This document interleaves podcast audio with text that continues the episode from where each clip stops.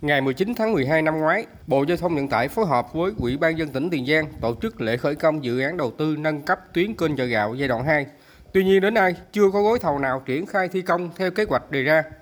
Hàng trăm hộ dân sống ven bờ nam kênh chợ gạo thuộc địa bàn các xã Bình Phục Nhất, Bình Phan, thị trấn chợ gạo hiện có cuộc sống sinh hoạt đi lại rất khó khăn, nhất là thủy triều xâm thực mất dần đường giao thông ven kênh, nhà ở xuống cấp hư hỏng không được xây sửa, một số công trình nhà xưởng kém an toàn do sạt lở bờ kênh này ngày càng nghiêm trọng.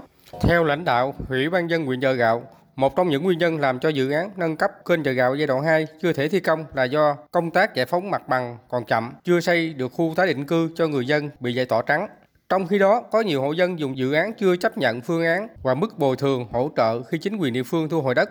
Đáng quan tâm là dự án phê duyệt có 5 khu tái định cư cho người dùng dự án, nhưng đến nay chưa xây dựng được khu nào. Nhiều hộ dân bị giải tỏa trắng chưa tìm được nơi xây nhà ở mới.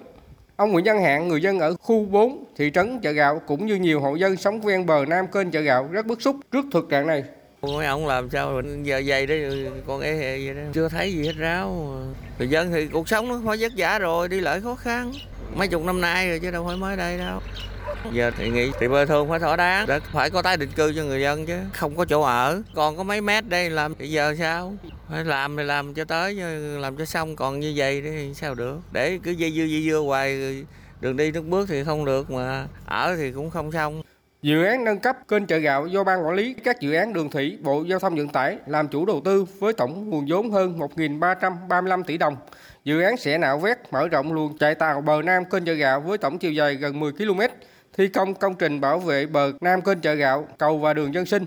Sau khi cải tạo, đoạn luồng trên đạt quy chuẩn luồng đường thủy cấp 2 với chiều sâu hơn 3,5 m, rộng hơn 50 m, giúp tàu thuyền lưu thông thuận lợi. Theo kế hoạch, dự án sẽ hoàn thành vào cuối năm 2023.